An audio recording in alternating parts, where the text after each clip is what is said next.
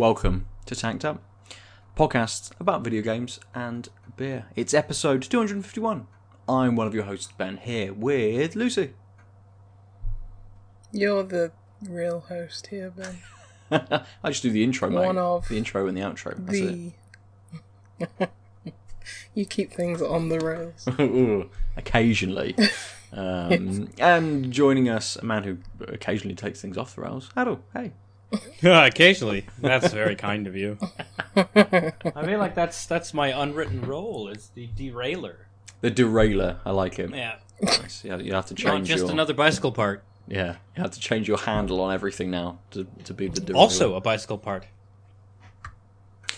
I like that, Very the good. derailer. It's got like a very 80s I could keep going, I action might break it. movie. Hmm? It's got a very 80s action movie vibe. The derailer. Yeah. the derailer. Coming next summer, the derailer. And we're already off on whatever we're talking about. Good. We are a podcast. We drink beers. We talk about video games. If you've never listened to us before, welcome. Hi. How have you found us? Come and chat to us in various different ways. We'll talk about all of that later. But for now, we're going to open some beers. Uh, I might start this week. I rarely open a beer, but I've been kind of itching um, since, since Itch.ioing? Since the little one went down. Um, what? Oh, I guess. All right, yeah, fair. Um, so I'm just gonna I'm gonna open a beer rather than waiting for everybody else. I'm going to start with a beer from Duration called Sweeping Coast. Uh, there's flavour text. It is 4.8%. They say if you're fond of sand dunes and salty air, consider Norfolk. Sweeping coastlines that define the region as much as the vast skies, instantly recognisable.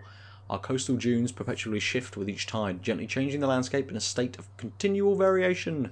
Sweeping Coast is resinous, bright, and fresh, yet subtly undulating on a journey. One that is always set to home. It has got. The yeast is the house blend yeast. Uh, it's got Mosaic, Azacca, and Centennial in, and malted barley and wheat. That is everything. Um, I did try and look, because this is one of the beers I picked up from Beer 52 from uh, doing an online order rather than their standard subscription box because I had lots of points, so I got some money off. Um, both beers actually are from uh, from that order, but on all of them they had about say like six to eight months left on their kind of best before dates. So I don't know if a lot of them have already been in the wild for sort of six or so months. Fortunately, the duration doesn't have any date on it anywhere that I can see. I don't want to turn out too much. Um, so who knows? Forever young. Well, Always maybe, good. maybe. We will see. Uh, Adel, we'll come to you next. What have you got? I have this beer. It is uh, another one from Kaiju Beer. Ooh, It is the Metamorphosis India Pale Ale, six point seven percent. After being crushed to goo at the hands of the Mecha Garga Gar whoa Mecha Garganodon. Uh, screwed up that rating. Take two. After being crushed to goo at the hands of the Mecha Garganodon, this mysterious beastie plots future devastation from within the hop cocoon. W- will its multi-photosynthate provide sweet relief from the bitter lupulin coursing through its xylem and phloem? Phloem? Phloem? Oh. Phloem? I got that wrong. is like GCSE E biology, and Yeah. I'm tired. Too clever, beer. Too clever for me. Mm. Um, Agreed. that's but fair. yeah, I'm looking forward to uh, 6.7. I like how it had all that, and it's like, I don't know what hop is in this. Some sort of phloem, I guess. Phloem hop. So, so- something from a plant. the cytoplasm. Um, Mm, Uh, yeah, so it is- all the chlorophyll. Yeah. Yeah, there are no ingredients. Except that it's, it's two standard drinks, and it's a product of Australia. Fair, Okay. fair. Australia. Nice little me- hop cocoon, though, on the uh, tin. I like it. Yeah. Good. I like him. Lucy, what have you got this week? Hmm. What are you starting with? I'm starting. Well, I've got two pails, so Mm-hmm. starting with the one of the lower ABV, and this is a beer called Here Now You. All right. You now here, backwards. Here now you. and it is from Free Hills Brewing. 5.2%. Uh, there's a little bit of flavour text. It says, This session pale is designed to be, a, I like this, designed to be an everyday drinking beer. Yes. Fair. I don't mind drinking every day. So yeah. uh, well balanced with hints of grapefruit and pine. It can be a go to forever. It can be a go to for every occasion. So Okay, nice. yeah, uh, I haven't had many of uh, Free Hills. I um, put in an order a few weeks ago, and what was this? No, this was from last week from from a local uh, beer delivery place, Yeah. and I was like, I haven't had much of Free Hills. I'll try them out. Um, had a really nice double IPA over the weekend, which was good. So high hopes for this one. Nice. I, I know they've just done a sort of a stout series. Um, I think the same base, but with lots of different adjuncts and things within each different type. I believe. I saw a few of them when I was uh, browsing the bottle shop, um, their online page today. Didn't pick any up, but um, haven't been in the mood for stouts recently, so I, I Yeah, missed out on that one. But yeah, it's getting a bit warmer, yeah, a bit more a little, a little. sunshiny. I mean, apart from the snow at the weekend uh, or, or last week, whenever it was, and then rain for days. But anyway, let's talk about nice beers. I don't think I told you what the style of this one was. It is a West Coast pale ale, uh, sweeping coast, and it has a very, very light citrusy, a little bit of pine on the nose, not a huge amount. It's pretty not hazy. It's got a little bit of it's a bit opaque. Um, don't know if you can't really see anything behind it. It's a pretty solid um, kind of colour, but very light, a little little yellowy. Mmm. Mmm, but it's an easy one to drink. Nose and the flavour match pretty well. Uh, getting a little bit of a citrus hit straight off. Maybe a bit more, maybe a bit more lemony in there, but again, another little kind of tropical fruit, maybe just in the background as well. It's not not just the lemony flavour. There is an extra little fruity sort of sweetness going on in there as well. But the bitterness, very, very light, very mild bitterness, that comes in quite quickly and then leads you into that piney finish, which is sort of what sticks around. There's this sort of lemony, almost a fragrant lemony flavour to it as well, um, which I think is maybe just where it combines with that, that piney note. Um, just to leave you with a little, something that's maybe a little bit more fragrant than when you actually uh, drink it. But this has dried me out almost instantly, and I just have to keep drinking. Very dry. Then. Very, very dry. I mean, good, nice, nice flavors. Flow quite well, but it's uh, dry already. You know, five, six seconds, and I'm kind of reaching for it. It is quite refreshing when you have that initial sip. It is a nice sort of refreshing flavour. A lot of that is down to the citrus, perhaps, but uh, yeah, instantly dry and wanting to to reach for it again, which is fine. It's a nice flavour, uh, but there's not much more to say about it really with that. Uh, so we'll come back to you, Adel. Hey, it's me. Um, I hope so. so it's lightly citrusy, maybe a touch tropical on the nose. It's this nice, very quite clear for for an IPA. Um, let me see if I can get the lighting. Mm-hmm. Yeah, like you can see, kind of my eye from Looks like classic Mm. IPA colour there. yeah, so a little orangey. Old school. Yeah. Um, yeah, so it's got a little, uh, a little bit of a piney hop, but mostly just sort of a citrus, slightly um, tropical nose. Mm-hmm. Hmm. Hmm. Mm. Mm. Mm-hmm. Mm-hmm. um, the finish is almost a little wet. Um, uh, and then it's, but The hops are giving quite a strong bitter uh, bitterness. So when the actual like mouthfeel leaves you wet, when when those tropical and citrus flavors sort of start to recede, you're like, oh yeah, there's just this low level bitterness this that's just sticking around. Um, not really piney. Okay. Um, it's really easy to drink. It's also a touch of a maltiness in that finish that um, I think it's helping flatten it out, making sure it doesn't just taste as like, oh yes, now you are bitter.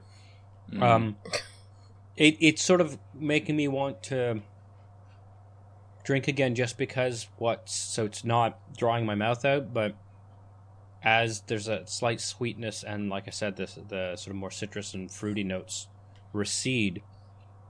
There's this underlying bitterness, which already three, four sips in, I'm getting used to, but the first few sips were quite quick because it was like, and there's that bitterness. Let me just cover it up with that other stuff. Let me go Yeah. back to, to the well. Um, but having said that, this last sip, um,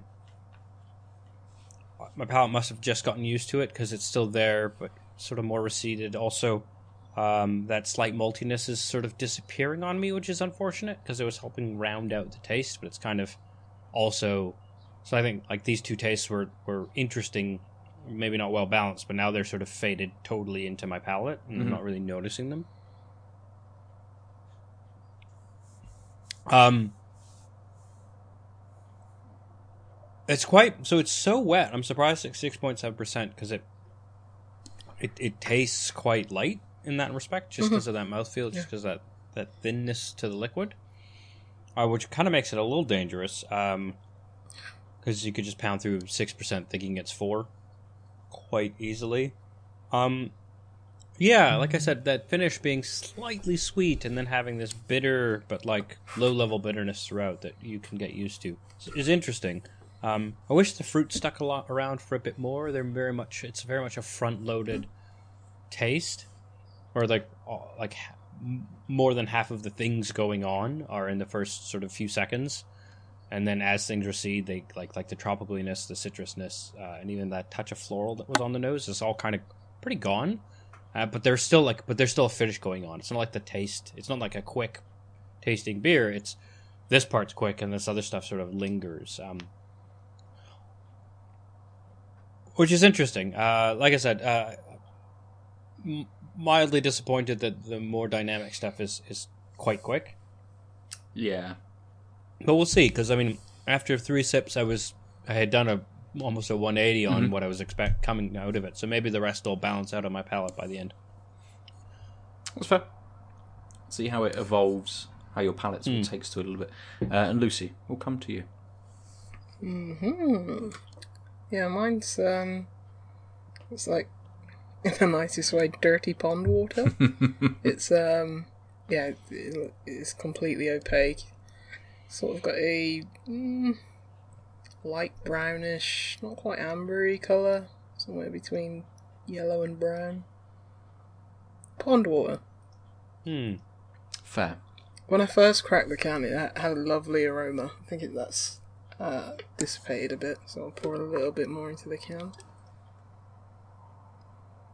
Yeah, some nice tropical fruit uh, notes on the on the smell. Yeah, not not too much, just just a faint bit of tropical fruit, Hmm. but it's nice. We've all started off with quite light beers today, haven't we? Six point seven. Okay, not too light. I light mean, for us. this- Light for us. light for me last week. It's it's light. It is um like you did. It's, it's got a very wet finish. It's it's quite thin in texture, Hmm. slightly watery.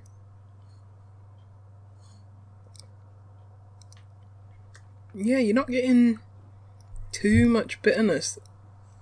The bitterness is there, but it hasn't quite got that like bite to its bitterness that it sort of suggests it's going to. It sort of like fades into that kind of watery, thin texture.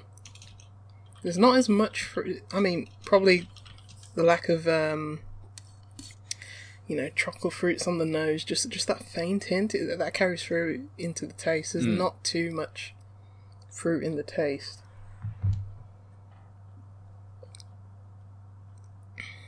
Bit of maltiness. I'd say it's probably the malt that I'm getting most of. Okay. Mostly malt, a little bit of bitterness, not too much fruit. I wouldn't call this a beer that I'd have every day. It's um, it's okay. Mm. It's okay. I, I'm I'm not enamored with it. Um, got a little, yeah. I think it's mostly the bitterness and bit of maltiness, maybe a little bit of earthiness as well.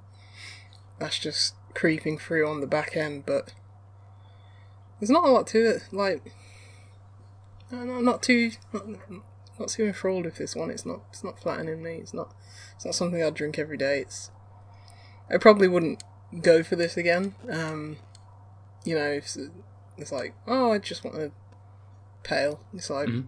probably wouldn't go for this. Probably go for something. What, what I think. this is a bit of a harsh comparison, but what steady rolling man is like five, five point two percent. So it's like probably just go for that. Um, yeah, it, it, it. I don't think it's balanced that well. It's mostly just like that bitterness is like creeping up more and more um, now. So it's just like an more of an overwhelmingly bitter taste at the end, and it's not really bringing much else to the table. So, bit disappointed with that one. How did you find Mm-hmm. the dipper at the weekend? It, I loved it. Yeah. It was really good. Um, gosh, can't remember the name of it, but I think it was nine percent. Mm-hmm. Yeah, it, it was really well balanced. It was, it was like Okay. the opposite to this. It was like fruity. It didn't taste. It, it didn't. It had that slight alcohol burn, but it didn't taste like a nine percent mm. beer. It was. Yeah, it was really good. Really juicy. Really tropical. Nice. You know, it was good. But yeah, I think I have another f- beer from Free Hills downstairs. So we'll see where that lands. Hmm. You have to let us know. If Probably right in the middle. was say it might not last the week to uh, make an appearance on the on the podcast. You'll have to let us know what it's like. Good. Let's enjoy these beers. Enjoy them as much as we can. Drink them and discuss what we want to discuss. And I think I don't know whether I have to open this week, but um, Go for it. Depending on what everyone else has got to talk about. But um, I haven't played a huge amount. We, you know, we only recorded sort of towards the end of last week, so it's only been about five days since we um, since we last chatted. So I've only been sort of filling in on a little, uh, a, f- a few bits really. Um, so So I thought perhaps we could talk about uh, The Last of Us, not the game, but the HBO TV series. It was the, the slated HBO TV series, uh, which recently announced that Pedro Pascal was going to be Joel, and the actress's name is gone from my head. Bella Ramsey from Game of Thrones. What's she called? Someone do a quick Google for me, so I don't sound like a I'm complete doing it twat. now.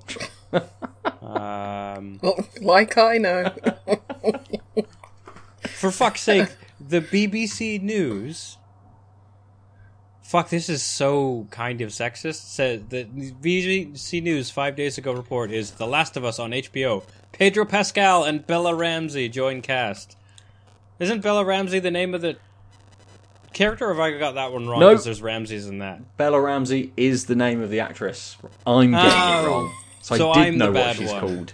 There we go. Ah. What's she called in the Is there fucking? a Ramsey family in Game of There is a Thrones? There Ramsey family in is. Game of Thrones. That's what's Yeah, throwing that's me off. why I got confused. All right. God damn all these English people and their names all being the same. oh dear. oh well, I look like even more of a twat now, don't I? Um, anyway, Me too, though. I, Yeah. I went out there and, and yelled at the BBC for doing the news correctly. I mean, once. you can yell at the BBC for lots of other things. It's fine. Girl plays girl in girl video game about girl and Pedro Pascal. yes. Um, but I thought um, perhaps we could um, just chat about whether uh, it's something that we'll watch, what we think they might take from the games, and I've come up with some other people I think might be good fits for the cast because when this was announced, I, I, I mean, I didn't see Pedro Pascal being picked for, for Joel at all.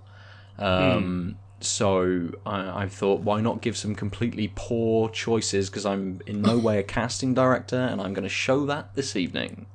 Excellent. Um, but uh, to start off with, um, Lucy, you have Yes. played The Last of Us. You played The Last of Us Two, games that you very I much have. enjoy. Has you know? Are you interested at all in the in the HBO TV series? Not announced. I was like, when I saw that you wanted to talk about this, I was like, God. Thank God it's Ben, because I'll listen to Ben if anyone else asks me. or you a deal. I mean, I, I've any- never anyone- played the games, so I can't even. Yeah, so I was safe from you, but I was just like, at least it's Ben and I care about his opinion and his what he has to say, because if it was somebody else, I would have thrown my computer out the window and be like, no, I'm good. Yeah, I'm, I'm busy tonight. Sorry, I don't, I don't Yeah. think we'll, uh, Yeah. we'll do that. Um, Washing my hair. is there is there um, no, is there I, anything I don't have any interest in is there anything they could do to to pull you No. in? There's literally nothing. That's fair. like, like not to say that you can't adapt a, a property um you know i'm sure there's many examples of cross media that i enjoy but Yeah, like the Ghostbusters and Ghostbusters the game and the cartoon, the Ghostbusters, the real Ghostbusters, and Luigi's mean, Mansion, an homage to Hmm. the Ghostbusters.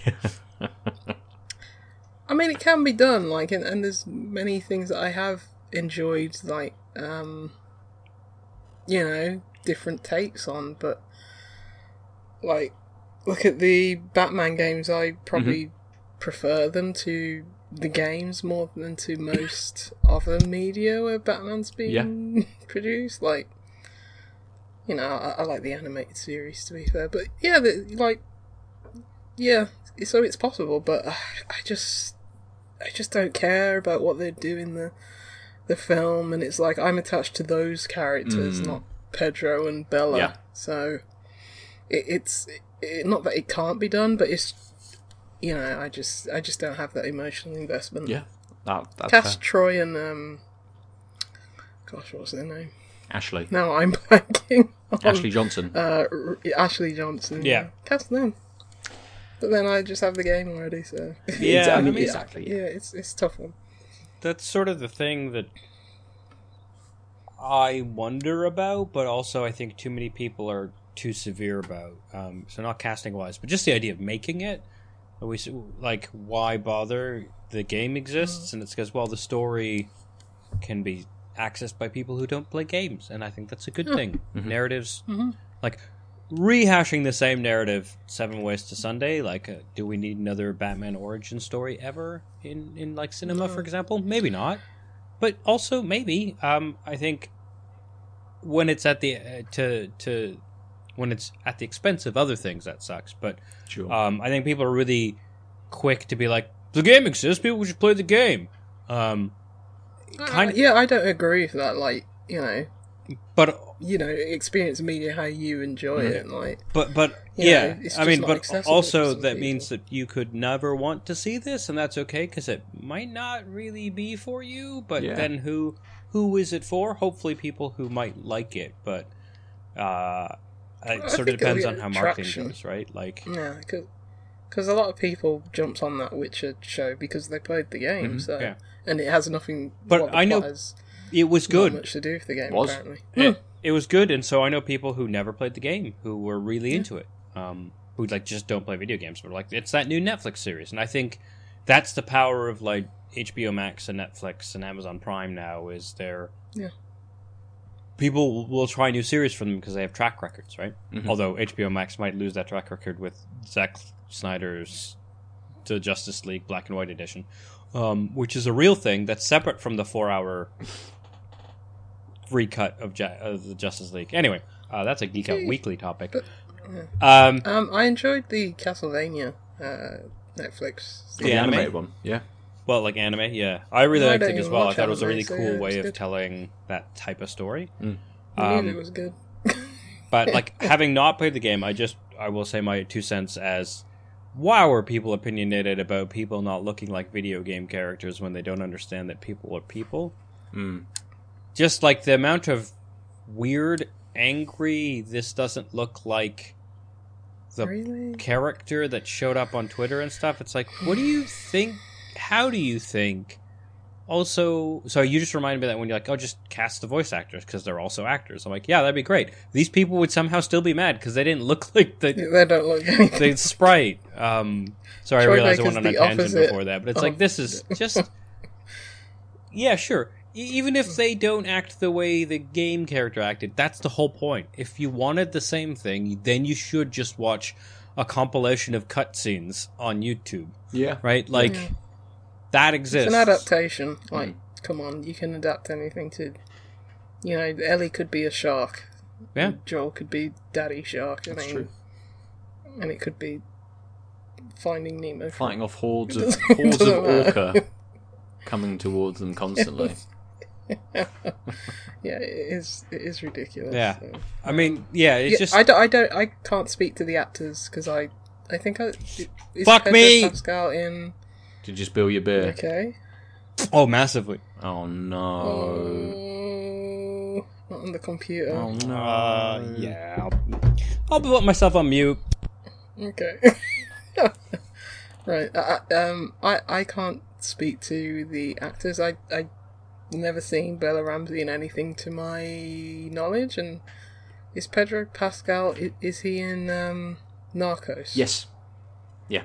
Yeah, I think that might be one of the only things I've seen him in. So I can't speak to either of them as actors, actresses. So That's I- fair. I'm sure they do, you know, decent job. Depends all on the direction that they're given as well. Yeah, absolutely. It'd, it'd be interesting to see who from, um, say, Naughty Dog is brought in, uh, whether uh, sort of like Troy and Ashley are brought in as well to like not, consultants. not like coach, but to you know just provide sort of their take, or, or, or whether this is going to be you know a, a completely separate adaptation. I'm assuming Neil Druckmann.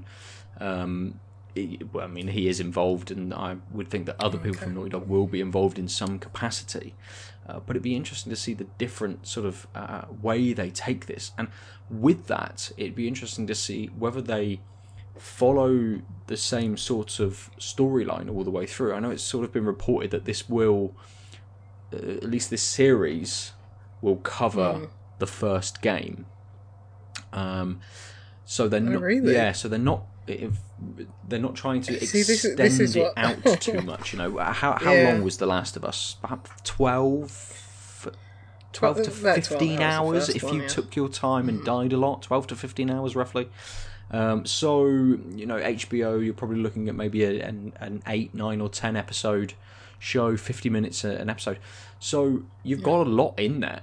There's a lot in the story and in the game, kind of cutscene wise, because a hmm. lot of that game is moving through environments and stealth and action kind of gameplay that will still be present within that show, but will obviously I be a lot y- yeah. quicker and shot quicker. Something that might take you five minutes to get through will be a hmm. two minute sequence in in a show. So they can delve a little bit more into the characters and sort of the background and, and, things like that, which is Yeah. interesting to see uh, how they flesh these characters out that little bit more because we're good on like say Joel and Ellie and a couple of characters like Tommy and Maria who come in the second game and we see a bit more of and get to experience their character but there's um, like characters like uh, Tess and Bill and stuff who have a big impact but quite a small hmm. presence kind of within the game. So it'd be good to see how they flesh those characters out a bit and actually what they take through Yeah. because there's there's stuff that I could easily see being cut, but I don't think I'd want anything to be cut from that first game. It's such a such a good kind of set of beats to take you through that story and the, the relationship between Joel and Ellie and, and the relationship with other people and the, the the world around them and stuff. I think there's a lot of stuff in there that they, they should absolutely hit. Um, like it, it could, You see, go on. yeah. Yeah, carry I. I was just going. to I was going to ask: Is there anything you can see that you could, you know, completely ignore from that first game, or do you do you think that again it's it, it needs to kind of all be explored? Well, that's the tough thing about um, this because it's like them saying that they're going to put the entire game in the first series. That that just reeks of, are we gonna get cancelled before the second series? Sure. You know, is this gonna be a long running thing?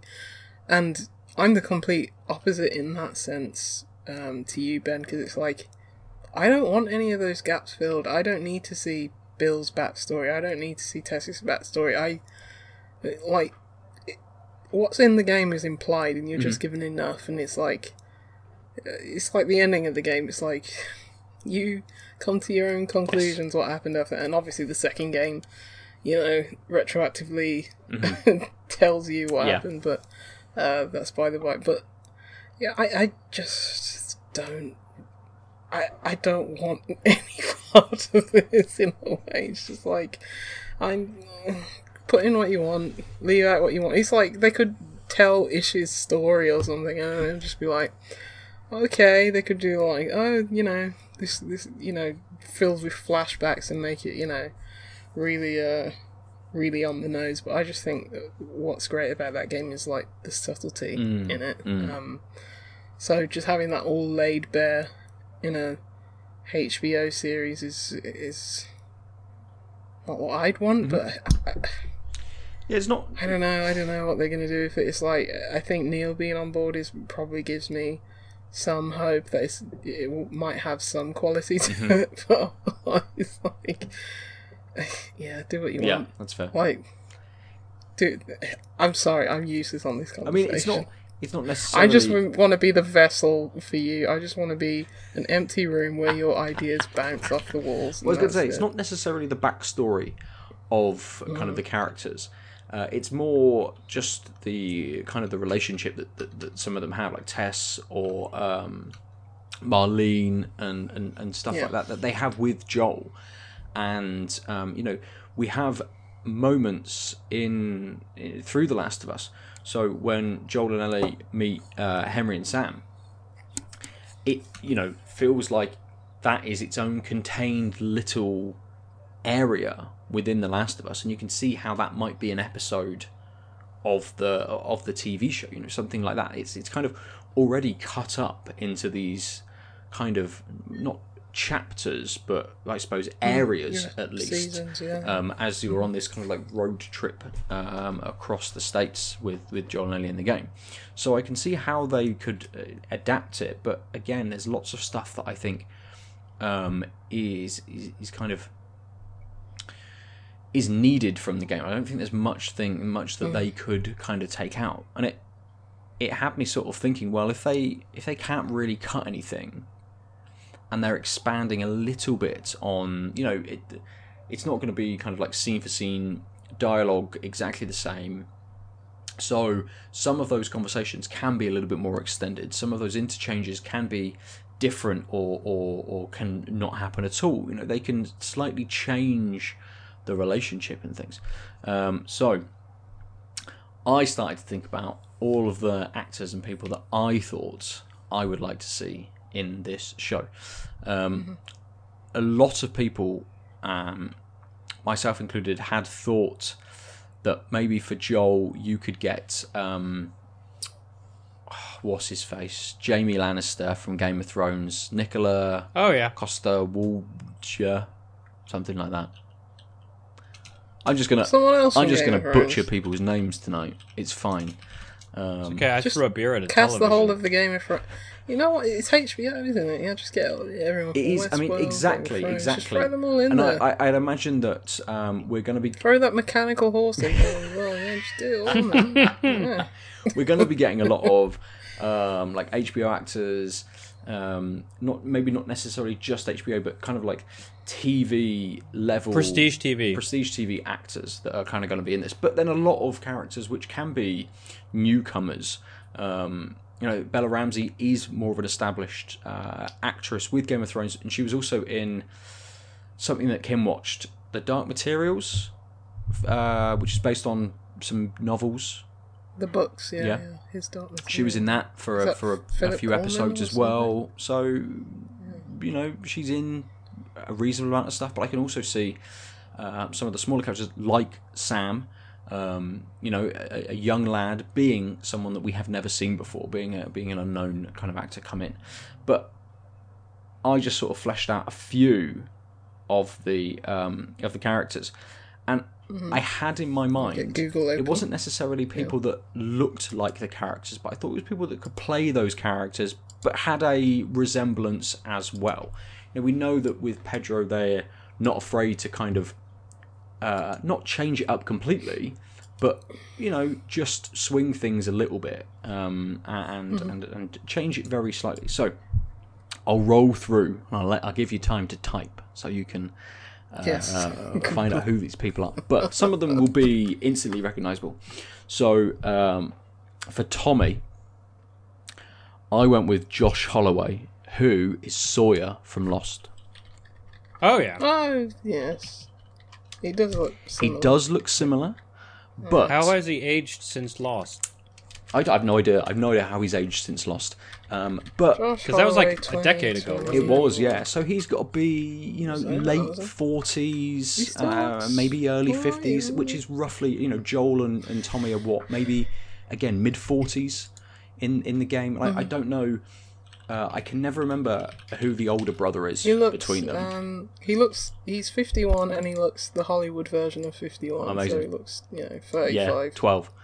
Um, so yeah, I, I, mean, um, I like Lost. Sawyer was probably my favorite character from Lost, um, and I thought he could play Tommy quite well. Uh, you know, Tommy isn't a huge Agreed. character in the first game. You know, he comes in what, maybe halfway through, roughly, um, and is there to offer them a bit of respite on their on their kind of on their journey. So, whilst they could bring in someone who's you know a, a bit of a bigger TV name, I haven't seen Josh Holloway very much recently. I don't know how. Um, you know, at least in the kind of the geeky sort of sphere of HBO and Netflix shows and, and that sort of thing. So, um, I think he'd be my pick for, for Tommy. Maybe a little bit older than Joel. And, and again, I don't know, I can't remember who is the older brother in the game, but I don't think for the show Joel that really is- matters. Joel's the older one. Okay, okay. Mm, so maybe you need to find someone who can defer a little bit more to, to Pedro Pascal in terms of, you know, not maybe their. Um, uh, uh, sort of like stature, but he's just a little bit more uh, giving in terms of their kind of like communication. Well, they could just make Tommy older, brother. I mean, really exactly. They could. They could. um, and it, it, that leads me. Oh, it's going. The cat's shouting at the door. There you go, Dorian. It's okay. You can leave. What He, he actually left as well. He didn't just stand at the door and scream, even though it was open.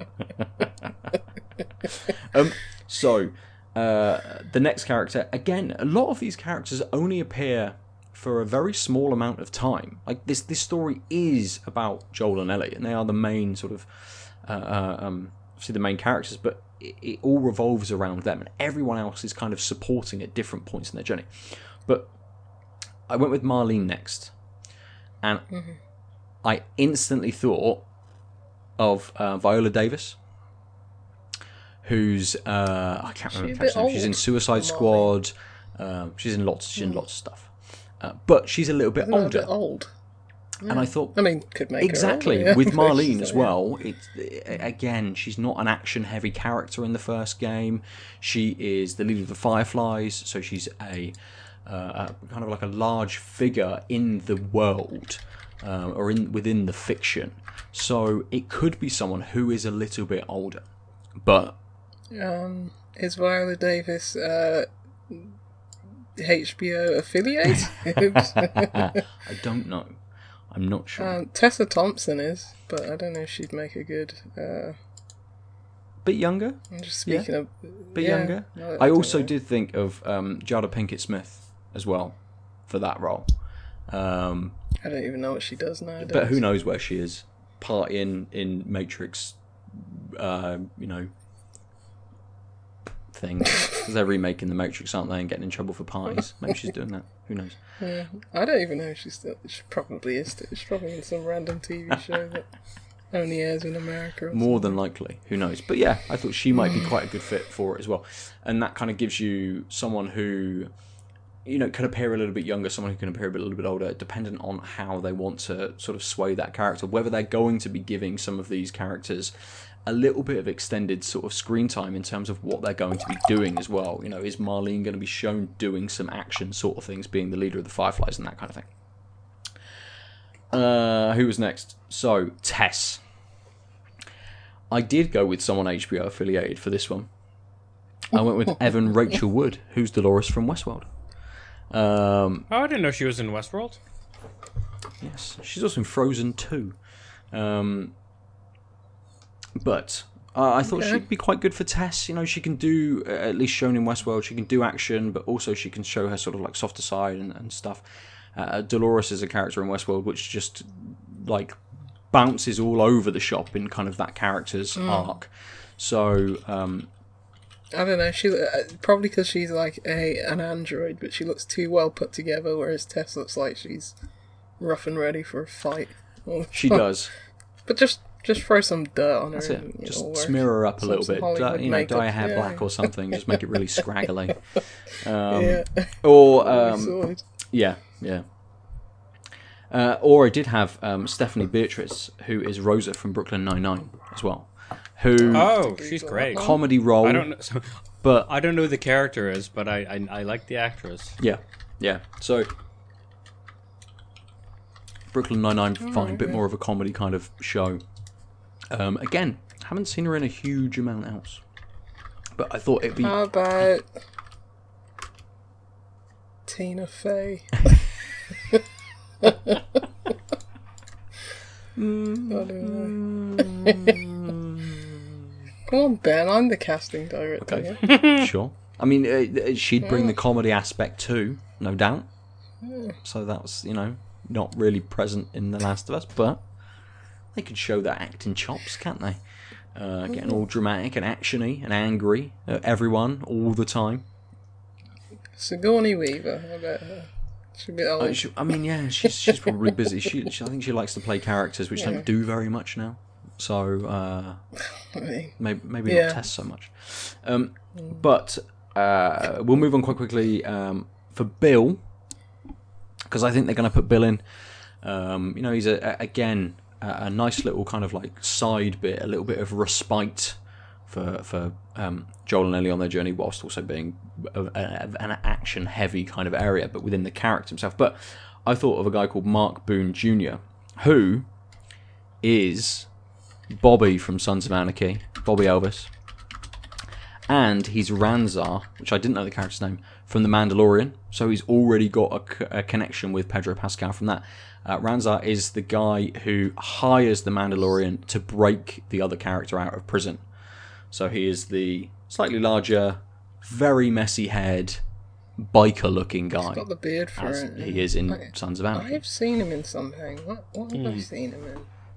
He's he's also been in a lot of stuff, like lots of um, you know smaller roles in in bigger uh, bigger things as well. Looking at his um, filmography, do I recognise him from? Mm. Take it in. I think he could do a, a, good bill. He you know ranges Yeah, on at least the on from what. I've seen him in the most, which is Sons of Anarchy. Someone who can go from that just very volatile, snappy kind of guy to someone who is a little bit more um, caring and shows their sort of softer side, which you don't see from Bill in the game, but you know through the exposition that he has. Um, Ah, Fast and Furious. oh, he's in Fast and Furious. He's the guy who gets the rat put on his uh, stomach and the bucket. I don't remember. bucket. You mean wait? You mean Too Fast, Too Furious? Yes, yes. I watched I watched that recently, so that's why I was like, he's familiar. I haven't seen that one in a long time. It's okay. Was he all right? Those films are like even the bad ones are good. Could could Yeah. he be Bill in The Last of Us? Yes, absolutely. Good. Um, so I've only got two more. David and Henry. So for David, he's uh, I went for possibly the out of my list, this is possibly the biggest actor. Um, I went with Josh Brolin. Is right? David the? Is that is David the? um I don't want to spoil it for Adel. David is the uh, Nolan North I can take my voiced character. earphones No, it's okay. You're all right. We're not gonna. We won't spoil The Nolan the North Nolan character, yeah. voiced character. Yes, Yes. yes, yes. I remember. Um, yes. So for David, I went with, with? Josh Brolin. He can be a very, But that doesn't very, make any sense. very intimidating actor, but he can also play Josh- dumb very fucking well and string people. But. Josh Brolin is uh, Joel, though. I Well, so so they did have Isn't Josh Brolin pick for Joel. A lot of people, um, but again, he's a little bit older now, um, maybe a little bit too kind of grizzled. But to be the leader of a, a kind of a, a survivalist style community, I thought he could do quite well. And as someone who um, it kind of suckers Ellie in almost. You know, have that little bit of charm about him. Um, I think he shows that well uh, as Llewelyn in kind of No Country for Old Men. He has this kind of um, sort of these smarts to him, but also just this kind of stupidity on a level of of, of being like, I'm just going to kind of do this anyway. Like fuck it, I know I know stuff's going to go bad. I'm just going to go and do it no matter what. You know, it doesn't matter. So I think um, was his name Josh Sawyer. What was the Tommy guy? Oh, called? Josh Holloway. Josh Sawyer Holloway, from yeah, Lost. I think he'd. He, yes, he should be. A, he should He be could David. be David. Yeah. Go. I don't know. I think maybe he's a bit too. Mm, I, I haven't haven't quite seen that um, sort of He could do smarmy, smarmy sort of charm side from him. He's a bit too good looking. I think. A bit too good looking for David. Just, just throw some of that Hollywood dirt. There's a lot of Hollywood dirt flying around. I'll be in makeup. I'll be in hair, makeup and costume. that's fair. and you can be the cat. I'll make it work. Um, and my last one is Henry. Um, and for Adel, Henry is uh, they meet Henry and his brother Sam whilst they're out on the road, um, and they've just been sort of like surviving together out. Not in any kind of community, but like roaming around and stuff. And uh, Sam is sort of a little bit younger than Ellie, so maybe sort of 10, 11, 12, something like that. So Henry is probably in his 20s. Um, and when I thought of Henry, I instantly thought of an actor, and I found out that he's LL Cool J. fifty-seven. Hello, Cool J. Not LL Cool J. No. Uh, again, I'm going to ruin his name, but I went with uh, Harold uh, Perrineau, who another actor from Lost, who was Michael in Lost. But he's 57. What's his name? What's his first name? Uh, Spell it. Harold. Oh, Harold. Just Harold Perry, Penino. yeah. Okay. Oh no, Perrin Perrineau. There we go. Harold Perrineau. As in like. Oh, Or just right, put Michael from Lost in. That right. Oh come up. yeah, I, I yeah. So, Yeah, Ben, he's been around for a Hmm. while. Oh god, yeah. Uh, like when when I was playing the game, I was like, is it based on him? Yes, yeah, exactly, exactly. Yes. But again, I think he could he could do a good job. He just needs to be about thirty years younger to represent that character a little mean, bit. You know, a lot of these he could characters could, be a little bit 30. older or a little bit younger. But I think for for Henry, he's it's key Just- to that character that he is uh, he is a young man.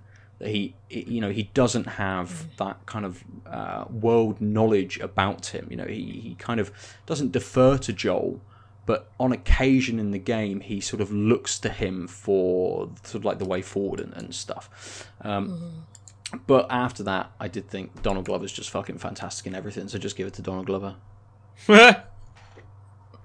Um, that would also work.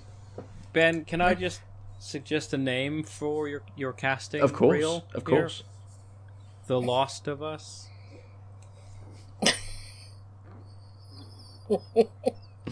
Almost got a spit take that's there. good that's very very good i like that So Ben just wants another Lost. Yeah, I was. I think Ben just misses Lost. I think that's that's the uptake here. He wants a Lost that is not set on an island, just in the northern hemisphere. i mean it's coming back on disney plus star or whatever that extra Wait, thing you when have you to pay say for it's is coming called- back, do you mean oh no it's they're just, just being shown again adding it? just being shown again Oh, okay, I thought you were like they're rebooting it. Now I with watched ten like the times first. more um, the, the purgatory. I mean, we could we could pull. I, I've just brought up the Lost characters. We could pull everyone out from Lost, couldn't we? Let's go with Hurley uh, for Bill. Uh, we'll go with um, Locke for David. Um, no, none of those. I, Characters. I watched the first. I, I think it was the first season, or maybe it was even up to the second. And I was just like, "What is this crap?" and I was glad I. to be fair, oh, oh, there was like this polar bear, and I was like, "Is this a tropical island? What is to a be fair, I, I also here?" ducked mean- out around about the second sort of series before kind of returning to it a mm-hmm. little bit. But I really liked the first one. I liked the first series. Uh, I thought the polar bear stuff was interesting in that it was trying to tell you that it wasn't just a regular old island. Yeah, and, I And was then like, "This is going to be three dumb. episodes- It's going to not have a, a Yeah. reasonable explanation." And hey, presto, people wasted like nine years Yeah. of their life. Uh, See, I, I gave up on it when they like season two came around and they're like, uh, uh, uh, but there's a whole other group of people that we didn't find. and it's like, oh, you guys don't know what the fuck you're doing, do you? Spoiler alert: they didn't. It was meant. It's probably meant to be cancelled after like the first series, isn't it? And I'm just like, can somebody uh, get the intern? Get the intern to write Yeah, something. yeah. Pull up the intern's fanfic. That's it. And I mean, we'll, we'll just just to finish out on, we could just go with Evangeline Lee for uh, for Tess, can't we? Just to round out the Lost of Us. There we go. Almost every character cast from Lost. They need work, right? Well done. Maybe not Evangeline. You're hired but as the Most of them casting need work, director. right? Hmm. I don't know anything. I barely know Lost char- uh, actor names, and I definitely don't know The Last of Us. So, but I did see a pun. That's good. I'm glad you brought it up. Perfect. Let's finish that conversation. Still doing my input usual shit. Let's move on. Let's move on from HBO's The Last of Us. Then there it is. It's it's cast out completely. You sure? Do you, do you want to? I don't mind that. I don't mind talking about it a bit more. If you have anything else to say, Ben, No, I'm done. I'm I'm here. done. There's lots of other characters, do- uh, like Tommy's wife Maria, who again is is very very sideline sideline character in the first game, comes back a little bit more in the in the second game. Um, and I'm sure there's lots of other characters that you could sort of put people towards, but I think those are the main characters that are going to push the story through. Really, and you know, some of them are characters which are that feel like they'd be their own self-contained episode, like Bill or like Henry and Sam. Um, you know, David would probably be, you know, that episode, kind of eight and nine, two-parter for then the finale to come kind of Yeah. afterwards, sort of thing. So there's, there's lots of things that I think they can do on a on a sort of a ten episode series to, to, to cover the whole of the first game, and hopefully that's it. That's all they do. They don't do anything else. They don't touch it. Just just make this.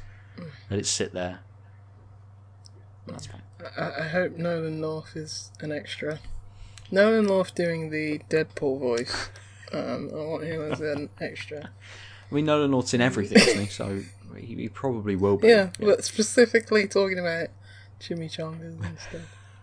Um, can I just, before I move fully away from the, the topic Hmm. of um, The Last of Us show, can I ask what you want out of it? Like, we sort of touched on the beginning of our discussion, Ben, on uh, like how people want this like slavish recreation, hence not getting mad that actors don't look like computer Mm-hmm. game characters.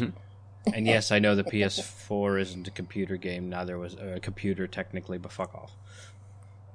It's Ah. a computer. Yeah. Um, but like so so given that and you obviously aren't one of these people like Mm-hmm. is there something you think would be a cool way of taking the cinematic narrative? Um, yes, I I think there could be lots of bits that they um, you know don't hit on areas of the game where you're doing mostly um, you know the action sort of stuff, uh, and I, I hope it I hope it hits more in the idea of, of what the world is like, the relationships between characters, um, you know, the kind of like the conversations they have and the way that they live, rather than the action. Um, that it will be in there, absolutely no doubt, because that is a big part of it. But I don't want every episode to be them running away from infected. Um, I, you know, I, I Oh yeah, I forgot there's Yeah, infected. oh, in exactly, game. exactly. And there's obviously lots of fights. That'll be with. cool costume design and like uh, makeup Yeah. and stuff. That, that'll be interesting. But that- clicker faces. There's lots of fights with people and stuff as well. But I, I kind of like it if, you know, the infected. We don't need sort of like the big boss fights that we, we get in the in the game. If if like a clicker was the baddest thing that they kind of kind of came up against, you know, and that's only revealed in you know uh, like a midway point in the episode. I, I kind of want this to be about the journey People. more and the characters and the relationship that they bring. I, I think that's what TV can convey a little bit better than than video games. That you can have in TV, or maybe just a little bit shot easier. Those kind of like those quiet moments. Video games press and press and press and press. You know, we've only really seen something like The Last of Us Part Two, which give you a little bit more of those kind of down moments in between sorts of things. But still, that's kind of still giving you exposition and, and bits like that. Whereas I think a TV show can linger a bit longer on those moments of quiet because you don't mm. have to push everything on quickly to get to the next action piece to keep you know 50% of the people that have picked up your game who want all of that action uh, to kind of keep going. I think a TV show has a much broader audience and and can be a little bit more focused on the characterization and the, the conversation, the relationships and stuff. So I think that's what I'd like from it. But who knows what? What I'd like is um, Ellie to run across, uh, run out of cover, and just in complete eye line of, you know, the clickers, the enemies, the infected, and then nobody sees her. and then that's a twist in the TV show that she's actually invisible. Perfect.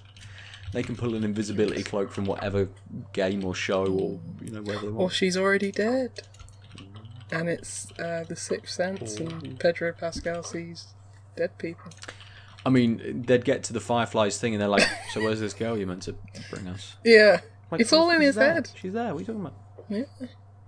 And it's actually the trauma from his past experiences. Ooh, ooh. Are they Um, going to hit that moment? Are they going to hit the opening of the Last of Us game as an Um, episode? I mean, that's the like entire context of the is. game, so I hope they would. But do you think it will be? Do you think it will be like Beef Beef, or do you think we'll get introduced to characters and they'll do like a flashback? no, flashback probably. Classic TV. Uh, Mm. I don't want thing. that. Um, yeah. Cool. um, uh, Pedro Pascal. was- I recognise him in like as an extra in like this one Buffy episode. So Oh, that really? was interesting. Really? I was like, is that Pedro Pascal? Yeah, he was in it for like Oh, five minutes before he turned into a vampire. didn't know. Yeah. He was in um briefly I was like, Oh my god, that's Pedro Pascal, he looks so young. Um he looks like a baby. Credits Yeah, anyway. Pedro Balmaceda played Eddie. Mm-hmm. Oh, At, at the college, yeah, he was like he was in I think just that one episode. He got vampired real quick. But I was just like, Oh my god. An actual actor. Right, should we open some beers? Yeah. Um, Oh, it's, it was me first. I will try not to throw it everywhere around the room. That's a good idea. That's a very good idea. Uh, I'm going to open up a To Øl beer. Uh, this is number two, Dipper. Uh, on the front, it just says the second Wow. double IPA from To Øl City. Explosively aromatic, fresh and fruity. It is nine percent. There's tiny, tiny text everywhere.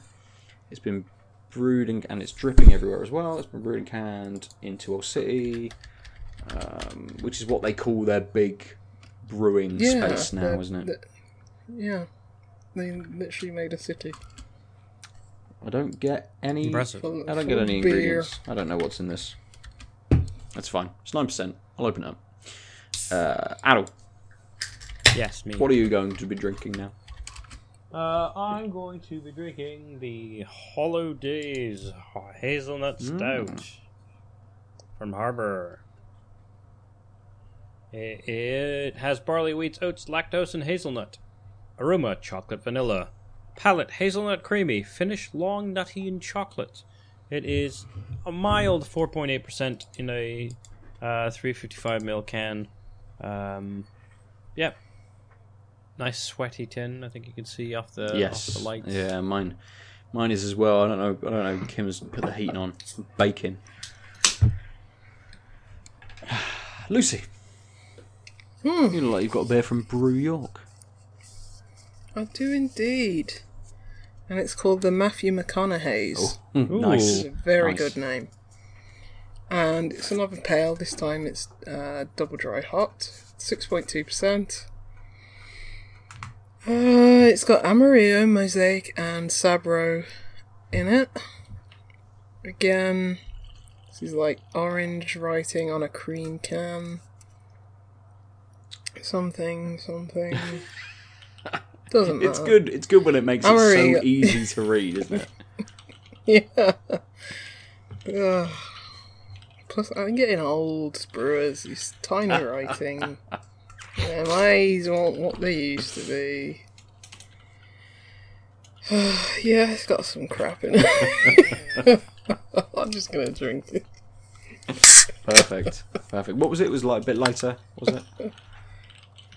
Uh, no, this is uh, a bit heavier, 6.2% compared Yes. to the 5.2 last time. Nice. Cool. Right. Obviously, now I'm drinking a dipper. It's a lot more thick. Uh, an old thick boy. A little bit of orange to it. Um, a lot more orange actually than it's uh, showing up on my uh, camera. Had a little bit of head to it. Has that tropical, but slightly slightly dank kind of nose to it. Tropical fruit's coming through a lot more than that sort of dank note. But I know I'm going to drink this and it's just going to be like a big dank juice bomb. At least from the nose, that's what I'm expecting. We'll see. Mm. It's very flat. There's almost no carbonation to mm. that at all. But it is a lot of juice and it is a little dank. but I think that flatness to it, that lack of carbonation, uh, uh, may have taken something away from this a little bit. Um, the best before date on it is June of this year, so there's still a reasonable amount of time on it. Not a huge amount. You know, this might have been brewed eight months ago, something like that. If To Øl give a year on them, could have been brewed two months ago if they give six months on their beers. Uh, but it is definitely a little bit subdued. It's not a big kind of in your face juice bomb, which I think it should be. It, it wants to be. Like I don't know whether it's just because of that extra time. I'm, which I'm assuming it's had extra time sat in a, on a shelf in the warm somewhere. Well, not at the moment, a bit cold at the moment, but sat on a shelf somewhere for X amount of months, not doing anything. Um, hmm. I mean, it's nice. It just makes it a lot easier to drink and a lot softer to drink. You know, it doesn't doesn't have quite the body and sort of explosive flavour that I think, or at least I would expect, let's say, from a, a To Øl dipper. Um, but it's nice apart from that.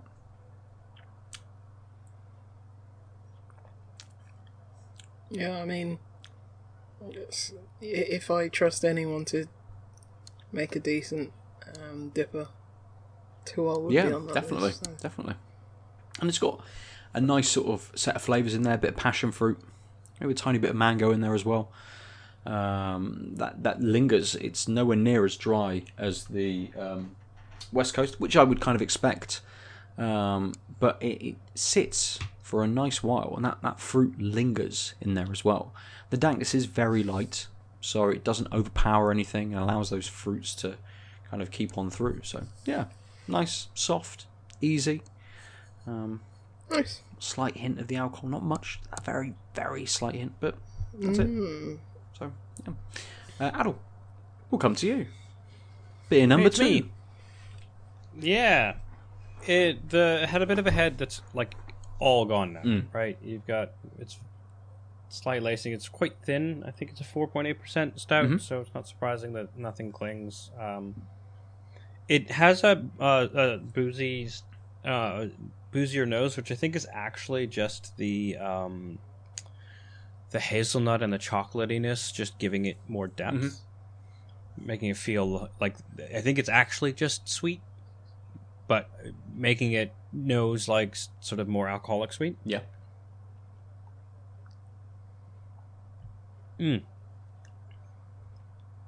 So it is very thin.